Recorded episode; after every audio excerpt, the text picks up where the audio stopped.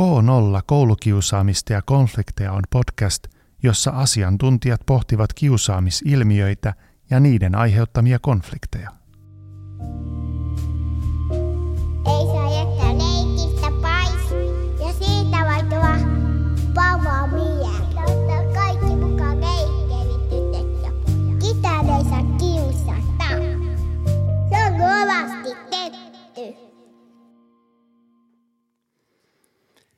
Ja jälleen kerran ollaan sitten koulukiusaamista ja konflikteja eli K0-podcastin parissa. Ja tänään tehdään sitten kuntamarkkinoihin 2022 liittyen toista erikoisjaksoa tai erityisjaksoa. Mulla on tässä vieraana etäyhteyden päässä Asemanlasten Friends-toiminnasta Minttu Oinonen. Minttu, kerro vähän itsestäsi jotain ja lyhyesti, kauan sä Asemanlapsen töissä?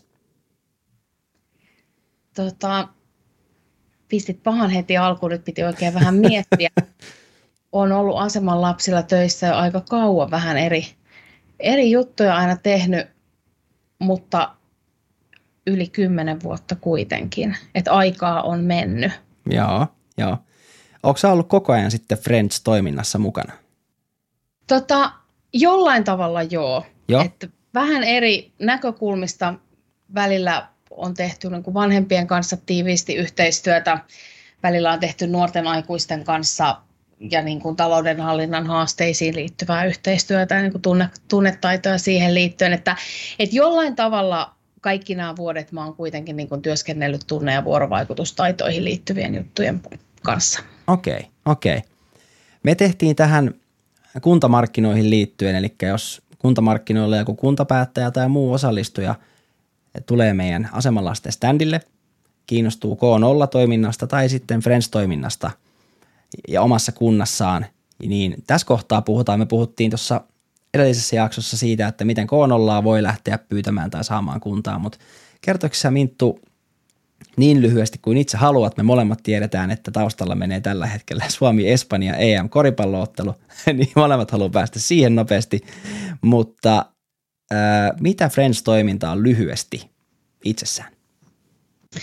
Tota, Friends-toiminta liittyy siis lasten, nuorten ja vanhempien kuin mielen hyvinvoinnin tukemiseen, mielenterveystaitojen tukemiseen ja toisaalta sitten myös niin kuin erilaisten pulmien ennaltaehkäisyyn. Ja Joo. toki sitten Nämä on sellaisia asioita, mitkä, mitä suurimmassa määrin liittyy siihen toisten kanssa olemisen taitoihin, kaveritaitoihin, siihen, että miten me niin kuin arjessa tullaan toimeen itsemme ja toisten kanssa.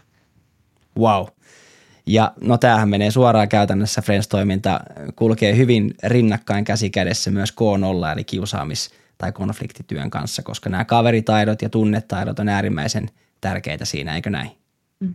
No se on just näin, että kyllähän jos me mietitään kun kiusaamista, siihen puuttumista tai että miten me voidaan sitä ennaltaehkäistä, niin kyllä me aika usein sitten ollaan näiden asioiden äärellä, että millä tavalla me voitaisiin tukea, tukea niitä tunnetaitoja, tukea jotenkin niin kuin lasten ja nuorten sitä, sitä omien tunteiden tunnistamisen taitoja ja sitä, että olisi keinoja toimia erilaisissa tilanteissa erilaisten tunteiden kanssa ja sitten toki myös sitä, että, että osaisi ottaa huomioon myös sen, miltä toisesta tuntuu joku, mitä mä itse teen.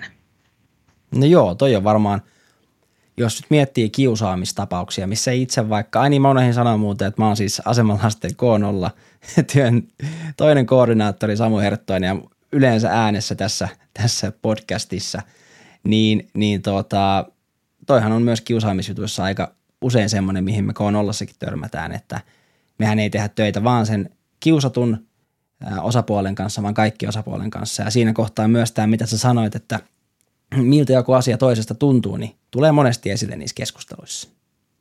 Joo, se on just noin. Ja näähän ei ole kauhean helppoja asioita aina.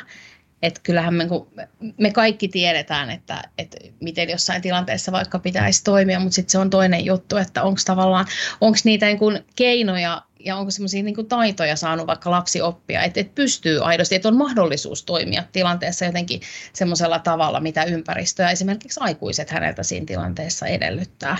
Että meidän täytyy aikuisina ehkä just huolehtia siitä, että, että lapsilla nuorilla on mahdollisuus oppia näitä taitoja riittävän paljon, riittävän usein niin kuin säännöllisesti, jotta sit on niitä työvälineitä siihen arkeen. Hmm.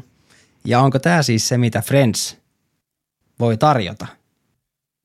Tämä on varmaan juurikin sitä, mitä Friends voi tarjota, eli tavallaan niitä työvälineitä siihen arkeen, työskentelyyn vanhempien kanssa, Joo. työskentelyyn lasten kanssa, työskentelyyn nuorten kanssa. Eli tavallaan semmoisia niin kuin erilaisia konkreettisia tapoja, miten arjessa voitaisiin yhdessä harjoitella näitä taitoja. Esimerkiksi just sitä omien tunteiden tunnistamista tai vaikka sitä, että, että miten voi itse rauhoittaa itseään, jos meinaa mennä hermo aivan täysin tai mitä voisi tehdä semmoisessa tilanteessa, kun haluaisi ihan hirveästi tutustua johonkin toiseen ihmiseen eikä oikein tiedä, mitä pitäisi sanoa tai että kehtaako tai uskaltaako. Joo. Ja ne on kuitenkin semmoisia tilanteita, mitä arjessa kaikilla tulee vastaan. Ja sitten se voi olla ihan hirveän hyödyllistä, jotkut semmoiset niin aika pieneltäkin tuntuvat keinot ja asiat, mitkä sitten voi niin kuin vaikka lasta jossain tämmöisessä arjen tilanteessa auttaa. Joo. No kerro nyt vähän vielä, koska mä en tiedä tai välttämättä muista. Eli, eli tapahtuuko sitten tämä Friends, nämä teidän tunnetaitojen, onko ne jotain oppitunteja vai onko se joku ohjelma tai kurssi vai missä sitä voi niin kuin toteuttaa ja miten? Joo. Eli meillä on, tota, meillä on tämmöisiä erilaisia sisältöjä, tavallaan tämmöisiä niin kuin kokonaisuuksia, joita sitten voidaan hyödyntää eri ympäristöissä, missä työskennellään. Joo. Niin kuin lasten tai nuorten kanssa, että esimerkiksi varhaiskasvatuksessa, peruskoulussa, Joo.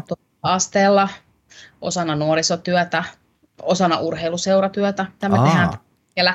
Et niin kuin eri tu, niin kuin työympäristöissä, missä sitten niin kuin ammattilaiset lapsia, nuoria ja perheitä kohtaa. Okei, okei. No nyt kun me ollaan tässä kuntamarkkina-asiassa ja myös Friendsit on siellä ja luultavasti joku ää, sinut esimerkiksi tai minut tavanneena on tullut kuuntelemaan tämän Friendseihinkin liittyvän jakson, niin miten sitten joku kuntapäättäjä tai joku kunta voi saada Friends-toimintaa ja, ja niin kuin, mitä se maksaa, pitääkö siitä maksaa, ot- otetaanko keneen yhteyttä ja millä lailla? Käytännössä sillä tavalla, että ottaa meihin yhteyttä ja Joo. Kertoo, että on, on halukas niin kuin ottamaan tätä, tätä ohjelmaa ja näitä sisältöjä käyttöön siellä omassa kunnassa. Öö, me järjestetään tähän liittyvää koulutusta. Me järjestetään semmoisia kaikille avoimia koulutuksia, mitä Joo. näkyy me nettisivujen kautta, mihin voi ilmoittautua. Tai sitten me järjestetään niin tilauskoulutuksia vaikka jollekin niin kuin yksittäiselle kunnalle tai jonkun tietyn, tietyn alueen koulujen työntekijöille tai vaikka niin kuin varhaiskasvatuksen työntekijöille, aina vähän tilanteesta riippuen. Joo. Tota, ää, kustannukset, tähän liittyvät kustannukset mm. koostuu niistä materiaaleista, mitä tähän liittyy. Eli, eli meillä sitten niin osana sitä koulutusta osallistujat saa käyttöönsä nämä, nämä tota, ää, t- tää niin kuin työvälineet, ne materiaalit, mitä tähän liittyy. Joo. Ja tota, sitten me lasketaan aina sitten ne kustannukset sen mukaan, että minkä kokoinen koulutettavien määrä on kyseessä. Okei, eli ne vaihtelee sitten niin kuin aina asiakkaasta riippuen niin sanotusti. Joo, meillä on, tota, jos osallistuu meidän nettisivulta tuommoiseen avoimeen koulutukseen, Joo. niin siellä näkyykin, että se hinta on 110 euroa per osallistuja, mikä kattaa just nämä materiaalit ja sitten sen koulutuksen. Mutta sitten just toki, jos me järjestetään tämmöinen tilauskoulutus, mihin tulee vaikka isompi porukka jostain tietyltä alueelta, Esimerkiksi Mist- joku päiväkodin henkilökunta vai?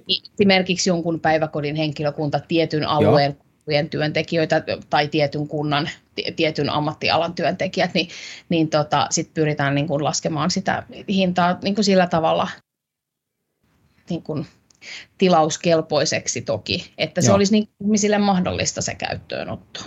Okei, okei. No, onko tämä Friends siis, tämähän on siis asemalasten toimintaa, eikö näin? Kyllä. Joo. Tämä tota, asemalasten toimintamuoto ollut jo aika kauan. Mm. Tämä on perin lähtöisin Australiasta. Eli tavallaan se, se, tota, se mihin tämä perustuu, tämä perustuu niin kuin tiettyyn tutkimustaustaan ja tietyn tyyppiseen niin kuin teoriataustaan, niin ne on lähtöisin sieltä Australiasta, josta järjestö on sitten niin kuin aikanaan ottanut tämän osaksi omaa toimintaansa. Mm. Joo. Onko teitä iso porukka sitten Friendseissä töissä tällä hetkellä? Meitä on neljä. Meistä kolme tekee suomen kielellä tätä työtä ja sitten meillä on myös yksi ruotsinkielinen työntekijä. Eli kaikki nämä meidän, meidän palvelut, meidän materiaalit on saatavilla suomeksi ja ruotsiksi. Mole, Tarvittaessa- molemmat kotimaiset. Molemmat kotimaiset tarvittaessa myös muita kieliä Okei, esiin. Okei. Ainakin englantia pystyn koulutukseen lupaamaan. no niin, kuulostaa hyvältä. No tietenkin, jos se on Australiasta lähtöisin, niin varmaan jonkunnäköistä materiaalia sillä kielellä on. Kyllä, joo. Ja me sitten kanssa niin osana tätä työtä pyritään aina siihen, että jos vaikka jotain koulutusta jonkun alueen työntekijöille järjestetään, sitten on esimerkiksi niin kuin tarvetta jotain tiettyjä asioita tuottaa vaikka eri kielille. Että esimerkiksi tavoitettaisiin huoltajia, niin se on sitten niin ihan mahdollista meidän kautta. Okei. Tämä on jotenkin tosi mielenkiintoinen tämä, että voi olla siis huoltajia, lapsia, nuoria. Tietenkin tunnetaidothan on läpi elämän kehittyvä kokonaisuus sinänsä, että mä ymmärrän, että se näin, näin niin kuin on. Onko sulla jotain tarinaa tai esimerkkiä, niin kuin, mistä olette vanhemmille esimerkiksi vetänyt ryhmää? Tota, no tähän, tähän tämän päivän aiheeseen liittyen, mistä me nyt puhutaan, Joo. niin mulle tulee mieleen se, että mä oon ohjannut ryhmää sellaisille vanhemmille, joiden lapset on ollut niin kuin osana tämmöistä pitkäkestoisempaa koulukiusaamista. Okay. Eli sittenhän, kun me puhutaan tuommoisesta, no ylipäänsä kiusaamisesta saati sit, jos, jos ne, ne konfliktit on semmoisia, että ne jatkuu pitkään. Me, mm-hmm. me tiedämme, ne kuormittaa niin kuin aivan valtavasti paitsi niitä lapsia ja nuoria, jotka siinä on mukana, mutta et myös koko perhettä ja niitä läheisiä ihmisiä, jotka siihen, siihen niin kuin ympärille kuuluu. Ja sehän ei välttämättä ole mikään ihan pieni määrä ihmisiä. Kyllä. Ja tota, sitten me huomattiin, että oli niinku tarve selkeästi monilla vanhemmilla myös päästä purkamaan näitä juttuja. Ja, Joku kaipaa sinua kovasti siellä tällä hetkellä. Tässä samalla soittaa.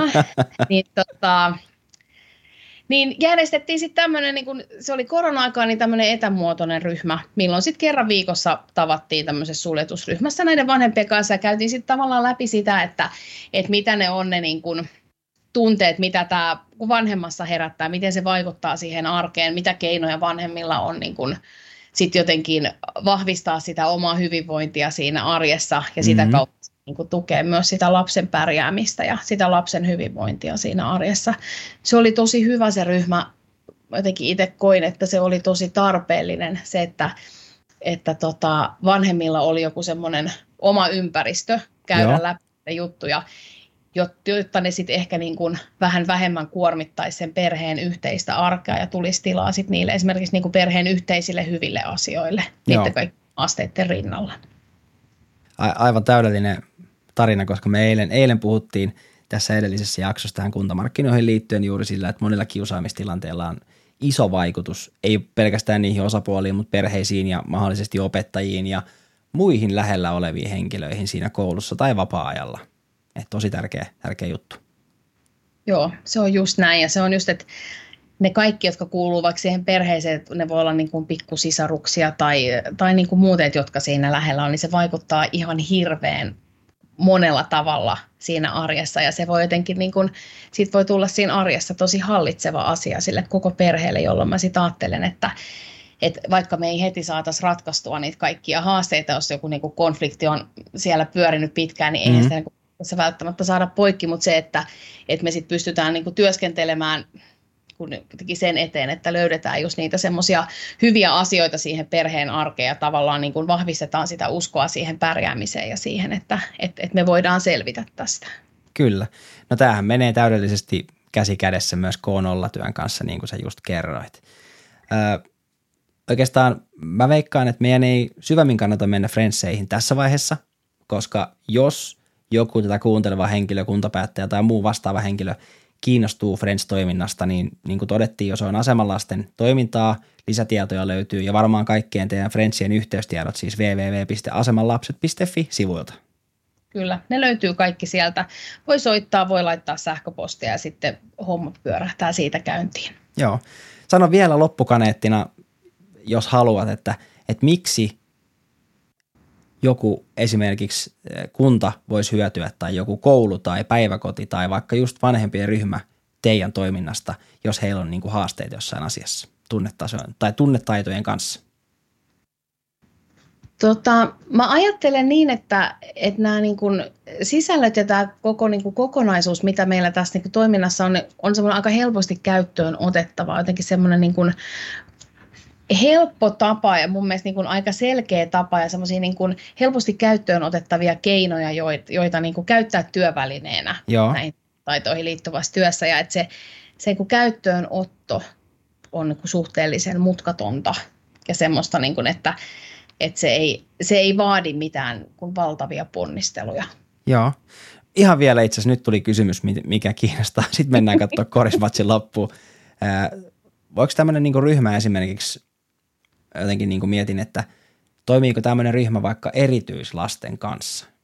Jos on vaikka jotain tarkkaavaisuushäiriöitä tai vastaavaa, niin pystyykö sitä ryhmää siis, tai sitä teidän koulutusta tai sitä materiaalia räätälöimään niin kuin heille? Pystyy räätälöimään. Meillä käy koulutuksissa kun ammattilaisia tosi moni, monista eri, monilta niin kuin eri tahoilta.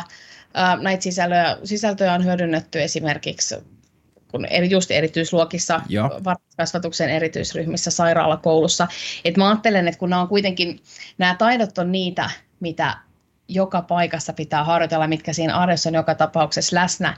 Ja sitten yhdessä voidaan miettiä vaikka, vaikka tota, sit just ammattilaisten kanssa, että miten me voitaisiin niin osaltamme sit tukea sitä, sit, sitä heidän työtä, että millä tavalla he voisivat viedä näitä sisältöjä siihen heidän arkeen niiden lasten tai nuorten tai perheiden kanssa. Mutta vastaus, että ilman muuta voi. No niin, se oli mahtava loppukaneetti. Hei, kiitos Minttu Oinonen Asemalapset ryn Friends-toiminnasta. Kiitos. Ja kiitos myös kuulijalle. Tämä oli K0 koulukiusaamista ja konflikteja podcastin Friends-toiminnan kuntamarkkinajakso. Ja olkaa kuulolla, me palataan jälleen kerran, kunhan jaksoja saadaan tehtyä. Se on tässä kohtaa. Moikka! Hei!